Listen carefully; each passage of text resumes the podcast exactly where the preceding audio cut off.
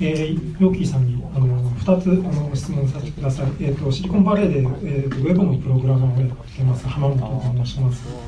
えーと、1つは身近な質問で1つはすごいマニアックな質問なんですけど、えー、と身近な質問はそのホームデバイスを作ってるっていうことで、まあ、今あのアレクサとかあの Google ホームとか出てますけどまあ使う側買う側、まあ、もまだ持ってなくて買おうかなと思ってるんですけどやっぱりその聞かれてるしネットにつながってるってことで強調されてるのかもしれないっていう怖さが消費者としてあるんですね。でそういうのはみんな感じてることだと思うんですけどもそういう気持ちに対して作る側として何かこう感じてること考えてること知ってもらいたいことっていうのはありますかっていうのが一つです。でもう一つはあの、まあ、ウェブのプログラマーやってるんですけどもすごい汎用性があってあのまあなんだろう仕事いっぱいあるんですけどもずっとやってあんま面白くないなって思い始めててでまあ好きなことっていうのであの、まあ、スキーマとかハスケルとかそういう関数型の言語、まあ、あのコンピューターサイエンスニューロサイエンスやったっていうんであの、まあ、スキーマとかリスプとかやられてたと思うんですけどもそういうのでっていくことってできるんですか？そういう仕事ってあるんでしょうか？なんかあのプログラマーの指導を見るとウェブのプログラマーの募集ばっかり書けるんですけども、まあ、そういう仕事も本当にあるのかなっていうあの、まあ、学んでて、まあ、自分のためになるのかなっていうのを今ちょっと感じていることなのでその2つお願いいたします。2つ目はちょっと難しいんでもう少し加藤さんにも手伝ってもらうんですけど1つ目の方はえ、っとそうですねやっぱり全部 w i f i でインターネットにつながっていることって私はうちはテレビもないしすごいテクノロジーを使わないで暮らしてる家なんでし私はそういうテクノロジーが主に怖いと思って暮らしてるんでそそでもそういう人がやってるからこそ多分そういうのが作れるんだと思うんですけどあのそうですねそれはすごい私は心配して特に今からそういう人間を助けてあげれるようなものを作るのにもっともっとプライベートなものがデータに入ってきますよね。そういうのどうしたらいいかで会社としては一応私私の気持ちとしてもですけど一応つなげていけばどんどんできることが大きく多くなる。だからあのもし自分で w i f i につなげないであの全てやろうとするとそれほど得するものがない。だけどつなげればもっともっと Google とかのテクノロジーで自分の例えば健康が良くなるとかそういうことがあればそのトレードオフもあるなと思うんですけどもそれが一つとあとそういうののちゃんとオプションを上げるようにしていきたいなと思ってだからそういうの心配な人はそういうのそれほど得してもしなくてもいいからそういうこと全部オプトインしないで全くつなげないでインターネットつなげないでもできるようなことがようにしていきたいあともう一つはやっぱりローカルのエッジコンピューティングっていうんですけどなるべく家にあるものが頭が良くてそのインターネットにつなげないでもちゃんとかなりできるようにしていきたいからやっぱりそういうとこに investment どこの会社もしてますけどインテルでもシスコでもグーグルでもそういうのはどれだけ machine learning がこの機械の中だけに入っちゃうようにできるかっていうのは今後かなりうまくいきだすと思うんで。でそこはもし仕事探している場合はそれはかなり今後 いい仕事だと思いますね。はい。あでそのウェブのプログラミングのことはあまりよくわからないですけど加藤さんにも、ね、多分返事してもらいたいんですけどえ リスプとか使われてました？使いますね。はい。リスプも。今今も使ってますか？使ってるところでは作ってますね。うん。なんででもそういうフロントエンドのデザイナーとかプログラマーは Google でもしょっちゅう探してますし ありがとうございます。はい、ありがとうございます。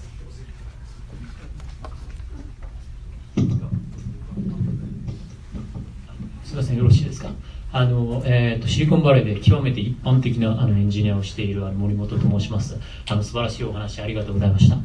あの松岡さんも加藤さんもあのすごくあのお話を聞いていてビジョンがあってやはりあのリーダーというのはあの未来を夢を持って未来を語る人がリーダーかなとずっと私は思っているのでそういう意味では本当に素晴らしいリーダーであのかつご自分でも技術を持たれているので本当に素晴らしいなと思ったんですがあの少しふわっとした質問ですが例えば松岡さんはあの10人のあのガレージで始めたような会社から1000人の規模まで育て上げたとその間全ての人がやはり天才ではないわけでその中でどういったふうに人を見てどういったふうに育てる特にあの面接とか限られた時間の中でタレントを見る方法とかそういう目というののコツを教えていただければなと思いました。さんもかなりいろいろな方と働いてるんです私の方はやっぱりインタビューとかの時ではあの今から学びたい気持ちが強い人っていうのがやっぱり一番必要で本当に数学がすごいできなくても私が今から頑張りますって本当にが私は頑張る人ですっていうのが分かる人はすごい重要だと思う。あともう一つは私はミッション・ドリブンって言って本当に世界を変えたい人。っていうそういうところを主にも見てそういう人だと初めはちょっとのろくてもその頑張るからいろんなことこっちうちでやっぱり会社化したやり方が違うんですよね。だから全部どっかで素晴らしい人でもうちの会社に来たらダメな人とかも多いんでやっぱり頑張ってうちのやり方でやってくれる人とかいう方に結構私は目を見ますね、うん。えっと、僕もですねあのなんだなんかそのその昔書いた本にそういう話を書いたことあるんですけどやっぱりその、まあ、うちの会社はまだ小さい十何人であのやってますけどその人を採用する時にとっても僕がやっぱり大切だと思ってるのは松子さんもかなり近いと思いますけどそのやっぱりパッションがないとそのうまくいかないですね。特に体が小さいと。つまりそのなんていうんですかね本当にものすごくサトルなことでその方向性がやっぱり決まっていくんですよね。で例えば僕らはそのロボットの会社から人工知能の会社にやっぱり移り変わっていく。でもやっぱりそれって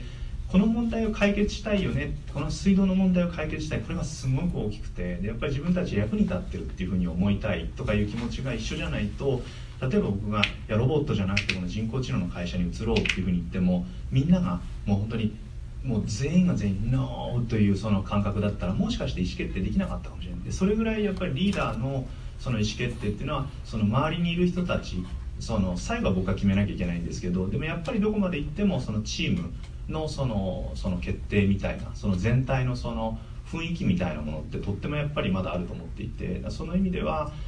本当にそのテクニカルにこの問題が今解けるかみたいな話とはまた別にものすごくそういうそのパッションとかエンスージアズムみたいなものがないとやっぱりチームにはなれないだろうなってそこが一番まああの思ってることですかね。はい、ありがとうございました。今日はどうもありがとうございました。あの日本の大阪でウェアラブルグラスのあ、えーと、ウェアラブルデバイスですねのハードウェアとソフトウェアをやっている会社の、えー、こちらの原稿で、えー、セールスをやっている青木と申します、えー、ちなみに申し訳ないです。Google グラスができた3か月後ぐらいに日本でリリースをしたところ日経が和製 Google グラスと 名前を付けてそれ以来それをちょっとあのキャッチコピーにして売り売り込んでたりとかしてます。であのお二人にあのテクノロジー関連私ももともとは文系でテクノロジーとかとちょっと文営な形で今はあのいろいろ回ってここに いるような形になってるんですけれどもあのいわゆるコンシューマー目線とあのしあのコンシューマー向けと、えー、ビジネスの観点においてなんですがあのテクノロジーをこういう、まあ、こういう場にいる人たちは関心があると思うので、テクノロジーにあんまりその、普段馴染みのないというか、距離がちょっと遠い人たち、あの、ヨギさんもおっしゃってましたけど、例えば高齢者の方だったりとか、普段あのあまり馴染みがないとか、で、加藤さんの場合ですと、その水道ってもともとアナログなところからそのテクノロジーをどういう形に結びつけるかって結構距離感がそもそもあるところをマッチングさせるのってこちらで生活をし始めてまだ私も半年ぐらい結構それはビジネスにおいても普段の生活においても難しいなと思ってるんですけどお二人が考えるその距離の詰め方まあ説得だったりとかロジロジカルになんか説得する方やり方みたいなのってお二人の中であります？確実にありますね。私はそのさっきも言ってたようにその machine learning を使わないとあの今後いろんなことが進んでいかないと思いますけどでもそれをやりすぎちゃうとやっぱり日本人間が嫌だっていうんでそのまず人間をちゃんと分かって。だから人間どっちかっていうと最初にプロダクトのデザインとかコンセプトっていうと主に人間の勉強が多いですね。だからどういう人間がどうやって役に立つって今あの英語で言って pain point。本当に何がなくなってほしい何を何がやるのが一番大変かというのを完全に分かって。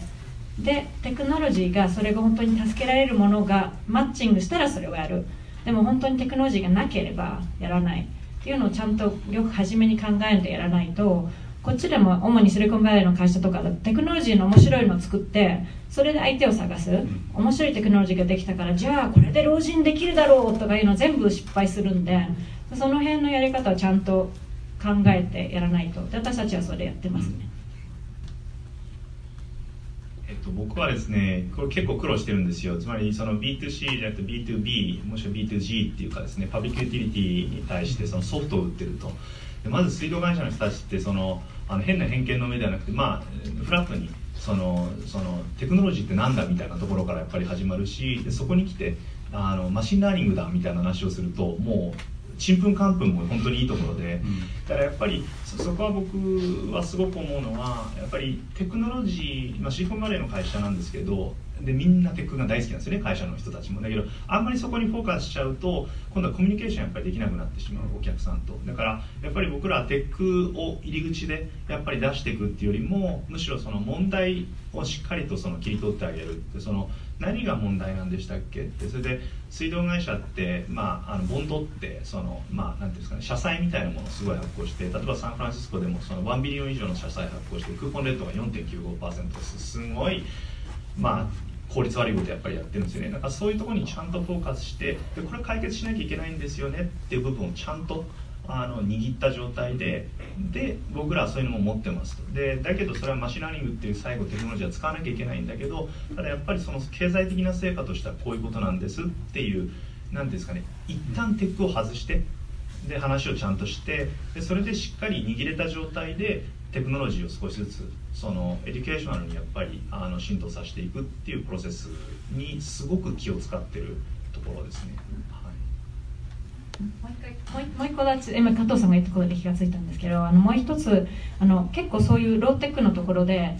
向こうが問題だと思ってその問題が machine learning が解けると思ってるものって大抵外れてるんですよね。だから向こうがこっちを呼んだ理由っていうのと時々全然違う。だから時々最初のミーティングだと向こうはこうやって助けてくださいって言ってこっちではもうちょっと分かり分かるようにで結局最初のミーティングとか結局その問題のところをちゃんとアーティキュレートするようなミーティングになっちゃうことが多い。でもそれをちゃんとしないと全部失敗するから。うんそれが重要。定義そうですね。がどこにあるかはいはい。で向こうから言ってくるのは大抵合って合ってない。ありがとうございました。時間が短くなってきましたので、なるべくコンパクトに、あのなるべく多くの方の質問を受けられればと思います。ので、よろしくお願いします。えー、ココ渡辺と申します。サンノゼでオリ親子アカデミーという幼児教室をやっているんですけれどもヨーキーさんお二人にちょっとご質問なんですけどもヨーキーさん4人お子さん育てられてるということで何か子育てで悩みがあったりしますか、ね、あの私はその悩みを解決するのが私の専門なんですけれどもあのお教お教室で、えーと、クラスで子供に直接私が指導してで親御さんにも指導してるんですけれども親御さん家庭でどうしても親御さんが子どもの意欲の目を摘み取ってしまうでまたお教室に来て私が意欲の目をあの、えー、伸びるようにしてまた家に帰ってまた摘み取ってしまうっていう 繰り返しでで親御さんたちもそれが分かってるんだけどもどうしても自分は気が付かずに意欲の目を摘んでしまうと。であるなんかスタンフォードで看護師さんをやってるお母さんがここ先生の言葉が私は耳から聞こえるようになりたいっておっしゃったんですね。で彼女は自分のその音声指導者の声がいつも、えー、看護師として働いている時には聞こえてくると。それぐらいその自分の仕事に関してはその指導者の声が思い出すことができるんだけどもここ先生の言葉はどうしても家庭で思い出すことができないから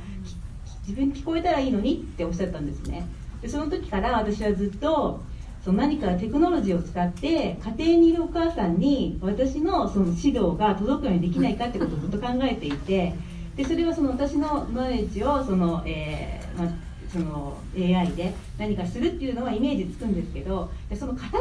何なのかってことをずっと考えてるんですね。で、えっと、耳に本当に マイクがついてそこから何か私が指令が出せるような仕組みっていうことを言ったら私も子供いるんですけどもうお母さんダサすぎるとか言って そういうのは全然かっこよくないよって言われたんですけども何かその、えーアイディアをいただけたらなっていうふうに思う。ただ今日すごい参考になったのはそのテそのテクノロジーが強すぎたら人間は嫌だっていうのは本当にすごい参考になって私が耳から聞こえることがパーフェクトであってももしかしたらお母さんたちは嫌に感じるかもしれないなって思ったんですけど何かアイディアがいただけたらと思います。やっぱりパーフェクトなことを親としてししたくてもできないですよね。だからましてこの話の後にまたもう少し喋りたいですけどあの、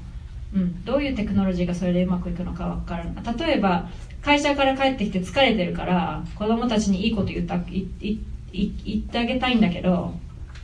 こっちが言えなかったとかそういうことも多いんでそういうところでかわいそうだなと思う時にはどうしたらいいのか。それでも耳からちゃんといいとこと入っててもきっと口は動かないから、うん、だからそういうのの教育親の方の教育もちゃんとやっていく。今ね「Teenager Brain」っていう本を読んでいて。でなんで脳が子供たちの脳は今はそれを分からないのかというのをちゃんと分かってあげてると親の方も頭に来る量が減ってきて。だからあこれはまだ分からないんだな。ここのここの脳とここの脳はまだつながってないんだからここがめん分からないのはしょうがないからと思うとなんか優しく助け上げる、まだ大丈夫大丈夫っていう感じで言えるんでそういうところで本当にどうやどういうテクノロジーとかどういう教育を親にしたらいいのかっていうのはものすごい難しいと思いますね。がもう少し喋りたいですね、はい。また後で。はい。えっと、僕からなんでしょうそのその耳のデバイス。ですけど僕からそのそのうちの息子、まあ、僕はあの8歳の息子と、えっと、5歳の娘がいてで8歳の息子が大塚先生にお世話になって雲にあの通ってるんですけどその僕の息子との関連性で言ってもそのまあちっちゃくやってみるといいんじゃないかなとそのデバイスが作れるんだったらまあちっちゃく作ってみて。つまりその1回やってみることの価値というのがものすごくやっぱりあのスタートアップベンチャーとかなんかやるときに多くて。でまあそのアナロジーになるかどうかわかんないですけど僕が子育てであのものすごく気を使ってることは何かというと今日うちの奥さんがいるんでまああんまり変なこと言うとあのあのすごく気を使ってるのは例えばうちの息子が、まあ、自分のお小遣いなんか貯金箱みたいのがあって20ドル持ってるんだと。で僕はその彼にそのその20ドルを使う全権をやっぱりちゃんと渡してる。どうしても親っていうのは20ドル入ってるとするじゃないですか。でそれでまあトイザラスでもどこでもガチャガチャ1回やりたいっていうふうに言うと、いやそんなのどうせ後悔するんだからやめなさいというふうに言いがちなんですよね。その20ドルっていうのは彼のもの彼の所有権がありそうで実はそうではない。という状況が実現している。だけど僕はそれにすごくその所有権みたいな意識にあの気を配っていて彼の人生なんだから。だからやっぱり一回やってみればいいじゃないかと。でやると後悔するわけですよ。でだからつまり予見可能性が全然違う。僕は後悔するだろうと思って。ででも彼はそう思ってない。でそこをあえてあの理屈で同期させる必要っていうのはあんまりなくて彼ががっかりする必要がとってもあってなんかそういうやっぱりプロセスをあの経るということがあのこれスタートアップも全く同じなんであのその今たくさん考えるというよりも、まあ、まず面白そうだからやっぱりやってみるのを、まあ、お勧めしますはい。という感じでしょうか。あじゃあ作ったら使ってください。ありがとうございました。えっ、と今、えっと Google で半導体の設計をしています。長谷と申します。えっ、とお二人にお聞きしたいんですけれども、えー日本人としてあの自分たちが日本人としてあの働いているというまず意識がおありですかということと日本人だからこそ、えー、とうまくいったとかこういうアイデアが出たとかあの他との違いを作れたとかそういうあのご経験とか。っていうのはありますか？えっと、うちのそのそれは結構あると思ってます。ですね結論としてはやっぱりあると思ってます。でうちのうちの会社フラクタって会社ですけどそのシリコンバレーアントプレナーシップ with Japanese sensibility というそのそれを一応モットーにしてあのやってると。で何かっていうとそのまあこれも後付けなんですけど後付けなんですけど僕はいろんな人と話しててすごく気づいたのは水道配管のリプレイスメントのスケジューリングのソフトウェアを作ってるわけですよね要は。でそれってその僕らからするとその水道配管が劣化する前に交換する、まあ、適切なタイミングで交換するって当たり前じゃないか。って僕なんかどっちかいうと思うんですけど少なくともアメリカ全土ではそういうことが行われてこなかった。でいろんなまあ政治的な背景もあったでしょうと。でただ僕がよく言ってるのはその山手線でも何でも日本の電車がまあ定時にちゃんと到着する。でそれはまあ多大なるオペレーティングコストをそのかけているからもしかして無駄なのかもしれない。ただそれって日本のカルチャーとそのバックトゥバックでやっぱりつながってるようなところがあってでそういうそのなんていうんですかねちゃんとちゃんとするみたいなすごく抽象的な話をするとちゃんと時間に定時に到着するっていうことがいいことである。つまりちゃんとスケジュールを立てて水道配管を更新していくっていうことはいいことである。じゃあこれはクリエイティビティかアイディアか。じゃあなんでっていう話をするとバックトゥバックでやっぱり日本のそのカルチャーがその僕の中にあるそういったものが影響してんじゃないかなっていう時は結構あります。だからそのあるある一括りでクリエイティビティっていうふうに言ったとしても僕がもともと日本であの生まれてから育ってきたという影響がビジネスモデルだとかビジネスプランだとかその発案だとか一体どういうインダーストリーを選択するかというところにも相当あの程度あの影響を及ぼしているというふうに思いますしその意味ではものすごくまあ日本人であるということをまあ意識しているとあのいうところにはなると思います。私も agree ですねあのあと2つあの1つはやっぱり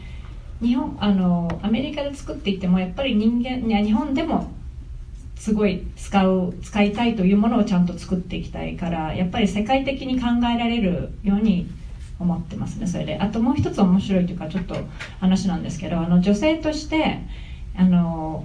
Google とかでもバイスプレゼントとかでやっているとあの辛いって女性として辛いのはちょっと出しゃばると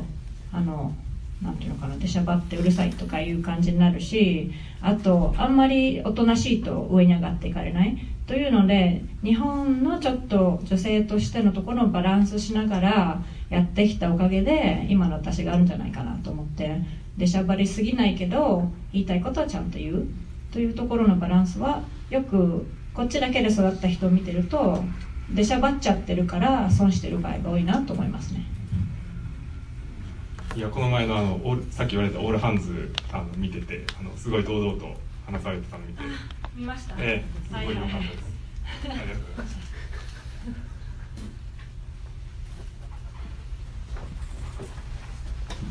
葉山と申します、えー私みたいなこのおばあさんが出てきてちょっとあれですけれども、えーどんなご縁かというと大塚先生と奥様と私はほとんど同じ年なんですよね。だからまあ年がバレますけど、えーぜひヨッキーにもえー加藤さんにも言いたいことは万が一今後この昭和223年代のベビーブーマーの人たちにターゲットを絞ってですね年取った人たちがより快適に生活ができるようにしようと思う。何かを作りたかったらどうぞモルモットに使ってください。一つ重要なことはです。本当です。あのね今までこんなに調子よく自分が生きてきたのにどうしてここら辺になって急に老け込んだんだろうってみんなね70の誕生日迎えると本当にショックなんですよ。今まで活躍してきた人は特に。であとちなみに私はパラアルトであの通訳の会社をやってきました。16年間もう走りっぱなしでやってきてとってもラッキーだったことはアップルもサンマイクロシステムインテル全部もうずっと上がってきてたんで非常に重要も高くてよかったんですね。でお二人の話を聞いてて一つ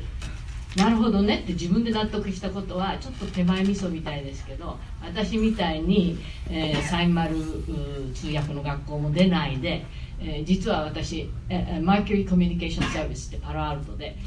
大成功したんですうちの会社は。それであの最後の方にはですね10人ぐらい10カ国語ぐらいの言葉を引き受けるぐらいの通訳の会社を作ることができたんですね。なぜかというとヨッキーも加藤さんも言ってるように相手のことを考えることを考える。例えば日本人のお客さんがシリコンバレーにいらした時同時通訳でその通訳する内容を勉強するのも大切ですけど一番大切だったのが何だったと思います？日本人のサラリーマンの人おじさんたちがいらっしゃると一番彼らが重要に思ってるのは会社に報告するためのその会議の内容よりも会社の人と奥さんや子供たちにどんなお土産を買ったらいいかすごい心配なんですそれが。それですぐに私に、えー、こういうねあのシャネルのあれはどこで買ったらいいんでしょうとかねだ普通の、えー、ちゃんとしたあのなんていうのかな自分は同時通訳です会議通訳ですね国連の通訳なんかやってきた人たちみんな That's not my、um, That's not in my job, job description とか言って全然協力してあげないのね。でも私なんかはもうどうせ暇だったしスタンフォードショッピングセンターまでついて行ってね買ってあげたり。そうするとああほっとしたって喜ぶわけねこれで。買うことそれからあ今度日本に帰る時の飛行機の予約はコンファームしなきゃなんないけどやってくれるとかそういう雑用みたいなことも嫌がらないでやると安心してまた仕事が来たというわざとやったわけじゃないんですけど多分こういうことが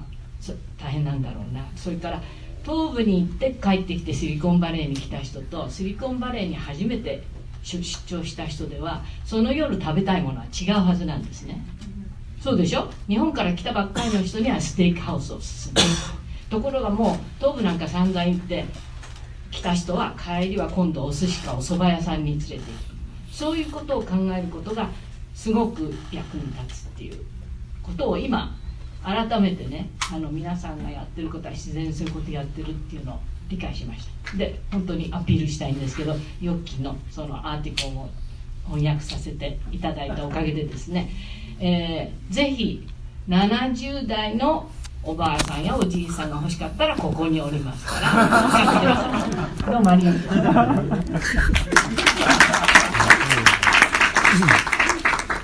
お話ありがとうございました。今、UC バークレーでビジネスを勉強している竹井と申します。僕はあの今、アメリカ留学に来る前日本の IT 系のスタートアップで3年ほど働いていて、そのなんでそのシリコンバレーからその世界的なテクノロジーベンチャーがこうこのエリアからそんなたくさん出てくるのかっていうところに興味があって、その留学しようっていうふうに決めて今こちらに来ているんですけど、その話を聞きたいなと思っていて、日本も最近そのメルカリがやっとこう、まあ、あの日本初のこうユニコーン企業みたいな形で出てきたりとか、実際日本の IT ベンチャーで働いてるとすごくこう志が高い方とかすごいモチベーションが高い方とかすごいこういっぱいいてなんでこう日本からなかなか世界的なテクノロジー企業っていうのは最近出てこないのかっていうところがすごい疑問に思っていてなんかまあよくその日本の技術者あまりこう起業しないっていう企業カルチャーが弱いとかなんかこうお金がシリコンバレーと比べてなかなか VC から入らないとかいろんな話はなんかされてると思うんですけどお二人から見て一番どこがこう差分として大きいのかっていうところをちょっとお聞きしたいなと思ってます。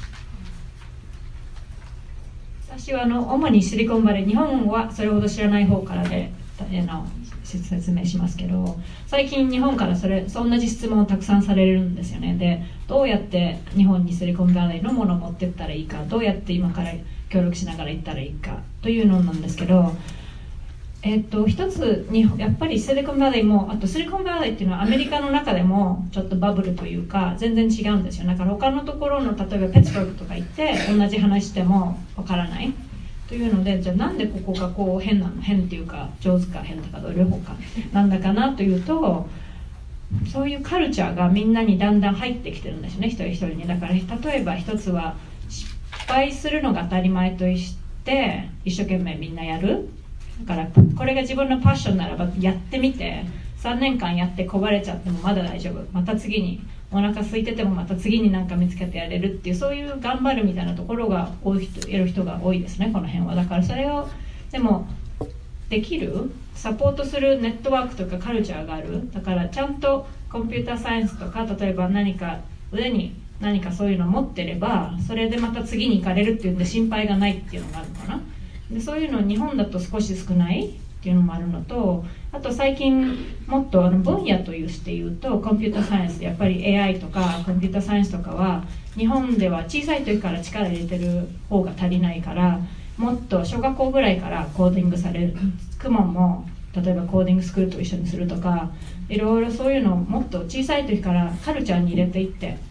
いうのもいいんじゃないかなと思ってますね。うん、ありがとうございます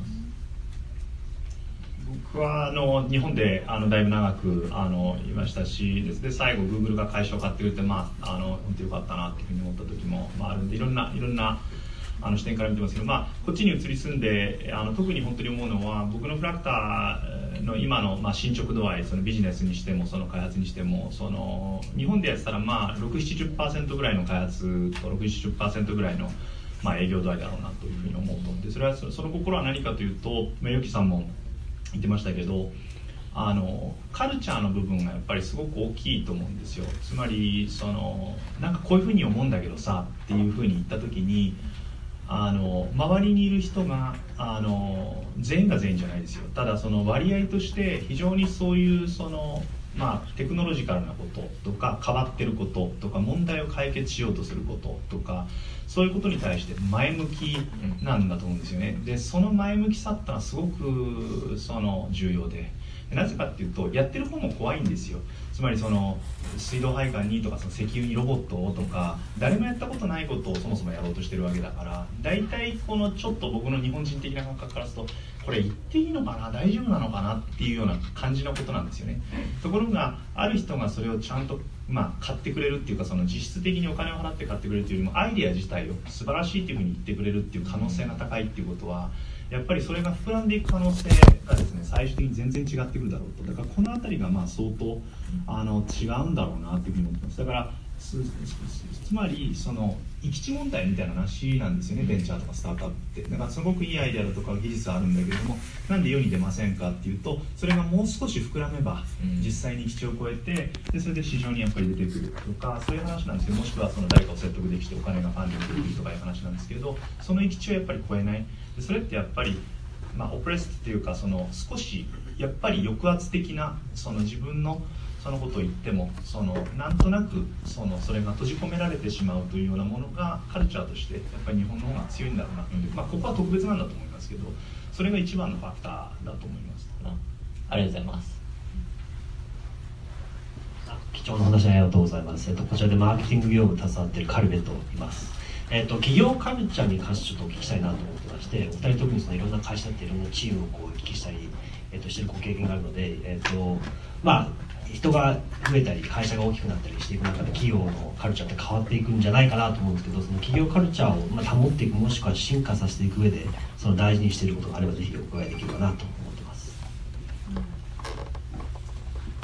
ね、カルチャーっていうのはやっぱり会社の大きさで変わりますねだからそれをあのネストなんかは本当に家族みたいにすごいあの仲良くしてた会社なんででも結局大きくなってきてでもっとプロダクトも大きくならなくちゃいけないしお金の入ってくる量も大きくならなくちゃいけないしで外からもっともっと人たくさん入れてきてカルチャーが大ルートというかになった時に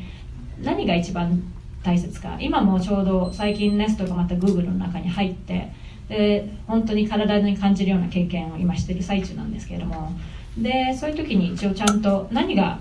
何が今までこのカルチャーで大切だったかをちゃんと考えてでネストなんかで考えてみると、えっと、一つはリスペクト。だから一緒に仕事してる人たちとは本当にリスペクトして毎日誰かが何か美味しいもの持ってきてくれるんですよね。自分の家で作ったようなものだからそういうのは大きくなっても絶対なくさないようにだからリスペクトで家族みたいにトリートしていく。それは一つはみんなでじゃ約束してやめやめないでやろうねってどんなに大きくなってもやろうねって言ってる。あともう一つはあの会社の作るものとかのカルチャーなんかネストはやっぱりアップルとかものカルチャーも入ってきていてデザインセンターでやっぱり使いやすいとかあとデザインで見た時にこれは買いたいとかそういうとこものを必ずなくさないようにしようねということででそういうカルチャー難しいんですよそれって結構簡単なようなことなんですけど例えば物を買う時とかもアマゾンなんか上手にやってますけどなんか物買う時に一つだけ母線ボタンを押せば全部買えちゃう。とかそういうのって結構何回クリックしてそこの最後にたどり着くかとかいうのもものすごい時間をかけてちゃんと考えてやっていくようなこととかっていうのは早く ship したいとするとそういうのなんとなく雑になっちゃうんですよね。だからそういうところは絶対なくさないとことかそういうのちゃんと identify しながらカルチャーをつなげていく。っていうのを頑張ってますね。僕はですねまだあの会社が小さいですけど、まあ、言ってもその最初僕とラース・テンステッドって、まあ、2人であのやってた時と比べて、まあ、十何人になってきてでそれで、まあ、バーチャルチームってつまりレッドウッドシティのオフィスにいない人たちもだんだん増えてくると。だからあのやっぱりどこまで行ってもその中核になってる人たちがそのどういうふうにものを考えてるかみたいなことが特にこれぐらいのサイズだと会社のカルチャーにやっぱりなりやすいと。だからあのこれは昔からあの企業を立て直しとかいろいろやってた時もそうですけどあの、まあ、原稿一致っていうんですかね日本語だと。つまりあの結構綺麗なことを言うの簡単なんですよ。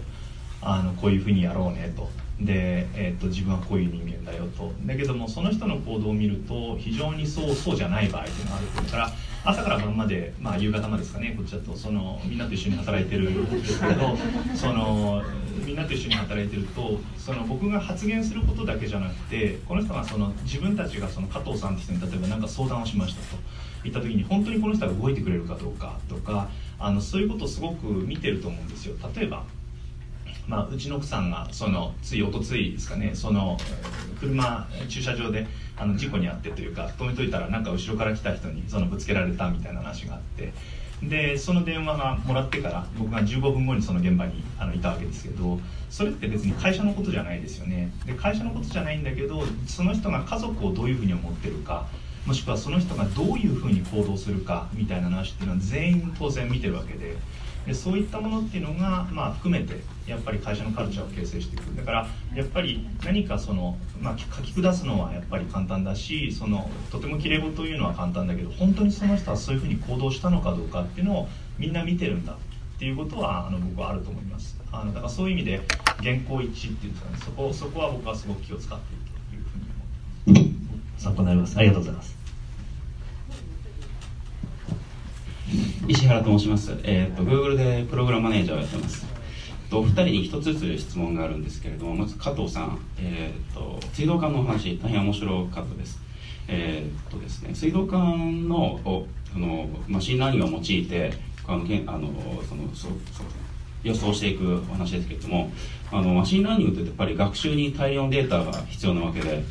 でスタートアップだとその大量データを得るところに苦労されてるんじゃないかなとなんとか思ったんですけどそこのあたりはどうなんでしょう？でそこはですねこれもまたあの偶然みたいな話がつながるんですけどあの僕ら一番最初のベータパートナーとしてサンフランシスコの水道公社とオークランドの水道会社って East Bay Municipal Utility District という会社なんですけど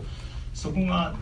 まあ、僕らの情熱なのか何なのか分かんないですけど最初動いてくれたんですよね。でそのちなみに East Bay MUD ってオークランドの水道会社は全米トップ10ぐらいに入るぐらい大きい水道会社で4100マイルですか6000キロ相当の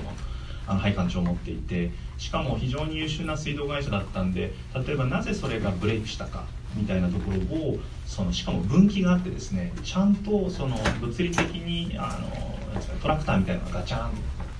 たまたまその物理的な損傷が加わったのかもしくは化学的な損傷で、まあまあ、コロージョンとかっていうんですけど腐食が起こって80年とか100年で徐々に徐々にその配管が痩せてってで最後に、まあ、何らかの関係でパキッといったのかみたいなところの分岐をきれいに取ってたんですよね。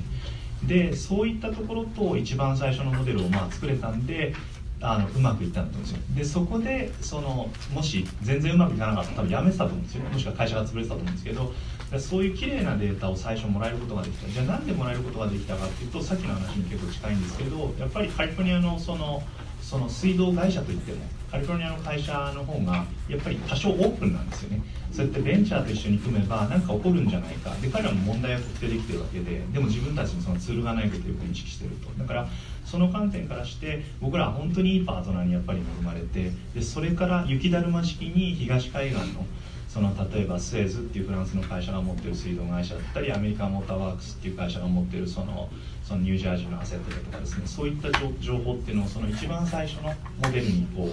まあ、息をしてですねどんどんどんどん雪だるま式に情報を増やしていくことができたとだから、まあ、カリフォルニアから始めてよかったっていう話なんですけど、まあ、しかもその偶然があの重なったっていう話なんですけど、まあ、そういうとこからあのできたんでたまたまあのうまくいったという感じだと思います。ありがとうございます。じゃあヨッキーさんにあのご質問なんですけれどもえーとまあ、いろいろすごいことをされてるんですけど何が一番こうあの印象に残ったかとやっぱ子育てと両立されてるところであの特に VP レベルでそれ両立するってとっても大変だと思うんですよね。であのさっきあの夜の8時9時に寝て朝の3時4時に起きるって規則正しい生活をされてるってお話がありましたけど、まあ、自分の経験からすると VP に結構無理強いをすることって割とよくあってこう日曜の夜にどうしても VP のあのアプローバル欲しいと「ヒロシごめん」と思いながらこうメールを出して。でも日曜日の夜にちゃんとアプローバルくれたりあの夜中の2時3時でもこうメール出すと割と返事くれたりするんですよね。でそのそういう無茶なその理不尽なことがいろんな人から来ると思うんですけれどもそれでも両立するためのコツっていうのは何かあるんでしょうか？ないです いや難しいですよねやっぱり。あのただねあの100点を上げようとすると絶対できないからもう少し自分に優しくしなくちゃいけないなと思って。であの日によってやっぱり忙しい日っていうのは忙しいんですよどうしても。でそういうのはどっちが忙しい日が日があって例えば会社がものすごい忙しくて最後夜寝てみたらば子供がいるのも忘れてた日とかそういうのもあるぐらいででこれはひどいなと思う時は必ずその後ちゃんとミーティングを減らしたりとかしてバランスを戻すっていうのを努力する。だから毎日毎日がバランスってことは絶対無理だから、まあ、1週間とか2週間ぐらいの長めで見たら時にちゃんとバランスできてるかなっていうのを考える。というのとあと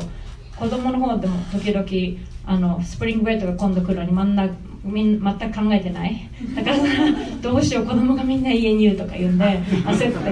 だからそういうのでそういう時にもちゃんと仕事の方をもうちゃんと私のアドミンの方に例えば今日の午後のミーティングは悪いんだけど全部オフって言って、できないできないできる。できるからオフにしてくれないと家族がダメになっちゃう。っていうのをちゃんとバランスをちゃんとダメってノーっていうのをちゃんと両方がに言えれるように頑張ってやるんですけどでも無理ですね。いつもご迷惑をおかけしてますけれどもまた今後もよろしくお願いします。こんにちは。あの私はまだ高校生で将来についてまだ不安定なんですよ。そんなあの私たちみたいなあの将来について不安定な高校生に何かアドバイスみたいなのがあればお願いします。ここにそんな質問してくれるっていうこと自体ですごいもう感激してますね。あのあのね多分メントメンターを見つけて何人か行くとこ行くところで私はこの人みたいになりたいなとかこの人から言ってくれることが助かるなっていうと何人か見つけてでそういう人に私のメンターになってくれますか？っていうと、うん、そういう人からアドバイスもらいながら助けながらそういう人よりどんどんまた上に上がっちゃってまた次の人に変えたりとかその人は時間がなかったりとかで帰ってきてそれでめげないでほしいけれどもだからそういうのをやっていけばまくこれここにもう立っているということだけで私は大丈夫だろう。今後すごらしくなると思うと思いますね。はい。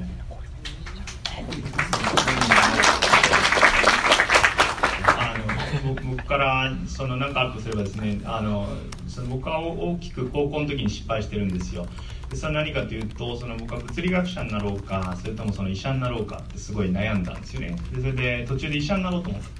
だけどその医者になれなかった。でそれはその受験っていう制度が日本ではあってで僕はそのうまくできなかったんですね。でそれでででもその最近いろんな人と話をするんですけど本当にどの人も言うのは3階者にならなくてよかった。それは2つの意味がある。でそれは1つはその僕みたいな性格の人が診断をすると変な変な診断をしてしまうともう1つはやっぱりその僕が人型ロボットにしてもその水道配管の問題にしてもその問題を解決しようとしてると。でそれってやっぱりその医者のスキルとはまた違ったかもしれない。だから何が言いたいかというとその今その思ってる通りに別にその人生が進まなくてもいい。全然リニアじゃない。その僕は高校生の時やっぱりリニアにその世の中が進むっていうふうに思ってたしそのなんていうか延長線上で行くことがいいことだって思ってたんですけどただ全然世の中とか人生っていうのはそういうものじゃないから今思ってる通りに一生懸命、まあ、何かその思いがあるんであればそのやってみて自分がなりたいものにこうなろうと思う。まさにユーキーさんもそうだと思うんですよね。テニスプレーヤー。そのなろうと思って。だけどもそのみんな勇気さんにもしかするとテニスプレーヤーにならなくて本当に良かったですってそのあなたが言ってくれたおかげでネストができた。でそういうふうに思ってるに違いない。だからあのその意味においてそのいろんなことがこれからあの起こるんであの楽しみにあのしてるといいと思います。参考になります。ありがとうございます。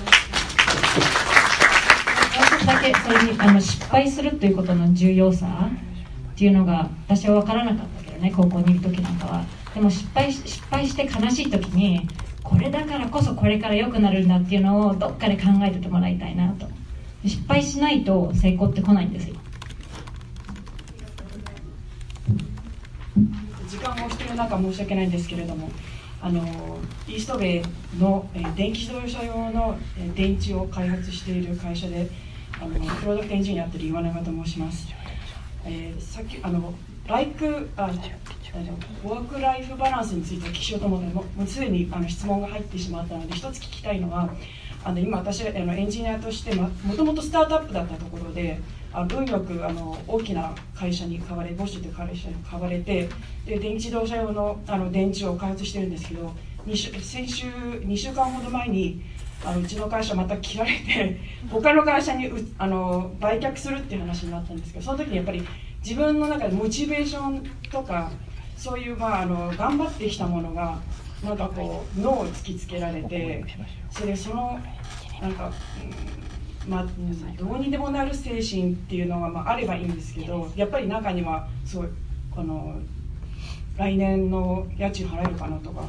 そうやって心配してる人もいると思うんですね。そういうなんかピンチになった時にどうこう自分の気持ちを立て直していくのかっていうところがあの聞きたいです。難しい質問どうもありがとうございます。私はねそういうのどうしたらいいか分かるのにかなり時間かかりましたね。毎回めあの悲しくてベッドの中に入って 泣いたりとかしたけれども。えーっと最近はあのやっぱりメディテーションするんですよ私は。でメディテーションっていうのは本当にこう自分であの人生がちょっとそういう細かいことが起こった時にどれだけ本当に一番中のとこまでその pain が来るかっていうのが変わるんですよね。がメディテーションすると私は自分の人生が将棋みたいに見えてくる。だからこっちの人がやってこういうふうに攻めてきたからあ今負けてるなと思ってしょうがないなと思ってでまたそれならここからこうやって勝てるのはどうしたらいいかこのゲームはやめて次のゲームにするのかとかいうのをそれほど真剣に本当に心の中が傷つくまでにいかないで考えて人人生っていうのはゲームみたいなものでいろんな勝ち方があるしというのを考えられるように最近はなってきてるんですけど言うのは簡単やるのは難しいんですけどだから、うん、最近でメディテーションは必ず進めてるんですけどマインフルネスの。で1日1分でも5分でも私は最近8分ぐらいまで来てるんだけど初めは1分だけで始めてきてもかなりそういう考え方が変わってきてそれはすごい大変ためになりました私は。僕もなんかあのその結構苦しい時期っていっぱいあったんですよでそれであのある会社の立て直しを担当して社長やって従業員が二十何人いてそれ2年間で立て直しましたっていう時にもまあ、あのかなり途中途中で潰れるなこれはとあのいうふうに思った瞬間ってやっぱりあったんですけどあのもっと20代の時って今、まあ、あの40に差し掛かってな何が違うかというと途中で結構そういうふうに思えるようになってきたことが一つあってそれで広田幸喜が昔言った言葉にその風車風が吹くまで昼寝かなという言葉があるんですよね。であの今答えが出ない局面ってやっぱりあるんですよ。さっきの将棋みたいな話なんですけど明日になると盤面が動く。そのプレイヤーが動くということによって隙間が生まれる瞬間っていうのができるかもしれないしだけどもやっぱりどっちも物理出身だったりするから今日答えをやっぱり出そうとしてしまう。なんかそこ自体が自分の焦りを生んでそれが恐怖に変わってで絶望に変わると。でだけどやっぱり風車風が吹くまで昼寝かな。でその局面が変わる瞬間を待つということもまた戦術の一つなのであると。あのいうふうに考えられるとあのやがてそのそれが3週間なのか6週間なのかわかんないですけどそのスポットが開く瞬間がやっぱりあるんでそういう考え方っていうのは僕は最近すごくあの特にするようにはなっていってると思います。ピンチの時にこそ余計にこう自分に気持ちの余裕を持たせるっていうのがそうですね、まあ、大事なもんで僕が、まあ、うちの奥さんによく言ってますけど最も緊張感が高まったその M&A だとかその資金調達だとかのディールの途中でそのジョークが言えるっていうのが僕のまあ最大のその特徴だったからやっぱりそのそれっていうのはどうやってやってるかっていうと修羅場を何遍も何遍もやっぱりやってるうちにそのここで頑張ること自体がここで何かものすごくいいこと言うこと自体が本当にその全体の盤面の勝利を確定させることには必ずしもやっぱりつながってないっていう経験をやっぱり何べもしてるんでだからそそうすればこそ別にここでジョーク言ったところであの何があの変わるわけじゃないからなんかそこは待ちの瞬間だっていうふうに思えるもしくは思おうとしてるということだと思います。大変参考になりましたありがとうございます最後にお願いいたします。えっと、私今あのカネリーメロン大学のマウンテンビューにあるシリコンバレーキャンパスであのソフトウェアエンジニアリングのことを勉強していることもします。まあ、ちょっと質問したいことは全くテクノロジーと関係ないんですけどさっき大塚さんの話によりますとヨギさんがあの朝3時起きて夜は8時とかで寝るというスケジュールで過ごされてると思うんですけど、まあ、このスケジュールは多分普通の人はあの続けられないと思います。非常に強い自制心とかウィルパワーが必要だと思います、まあ、なぜ、まあ、どうやってこの自制心を鍛えられてきたかのを聞きたいんです、まあ、なぜこう言いますと私もともとあのあのエンジニアリングソフトウェアのことを勉学部で学んだわけじゃなくて今あのキャリアチェンジになるんです。で結構時間が、まあ、本当は時間があの1分1秒でも大切にして、えっと、勉強しないといけないんですけどっぱり携帯をいじったりとかで時間を無駄にしてるんですか？らちょもっとこう ウィルパワーを鍛えたいなと思って。いやあのウィルパワーが私が強いわけじゃなくて今の生活だと4人子供いてなんていうのかササバイバルなんなんですけどどっちかというとでも私もあのあの素晴らしいと思うのはそのこっちでここのカーネギメロンでコンピューターサイエンスやったら将来はいろんなことが来ると思うんですよね。だからそれほど慌てなくていいと思うんですけどえっと自分がもし時間無駄にしてるなと思ったらやめる？それがいいと思うけどあと最近結構学んでるのはあのどれだけそういうのこの本あの電話とかが体に悪いかっていうのをちゃんと考えてで言われたのはまたメディテーションとちょっと関係あるんですけど例えば起きた時に何分間こあの本を持たないでやれるか？そこはそこのウィルパワーはすごいじょじゅあの重要だと思うのはえっと、自分の本当に何が今日は考えて今から暮らすのかっていうのは電話を持って電話を持って見ちゃうと友達とかが何かやってるとかそのそのソーシャルとかとかあと E メールとか読み出しちゃうと自分が自分じゃなくなくなっちゃう。だからその時間をどれだけ増やせるか初め1本やれば素晴らしいと思うけどもだんだんそれが10分シャワー見入れてよく着替えるまで絶対電話見ないとかそういうところのビルパワーはものすごい頑張ってもらいたいなと思ってあと夜も寝る前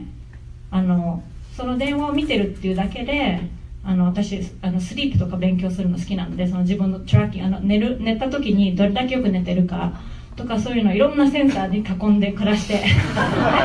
テクノロジーないって言ったんだけどそのそういう部分をものすごい頑張って見てるんですけどだからこんあの最後までその E メールやってた人か最後に一杯多く飲みすぎた人かもう本当にスリープが全然違うということが分かったのでそれもそこの例えば30分寝る前の30分前には電話をどっかにあの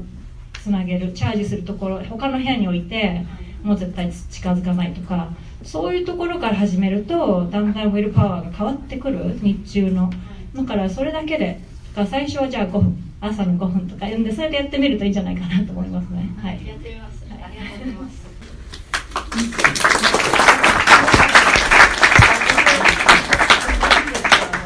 一応ます。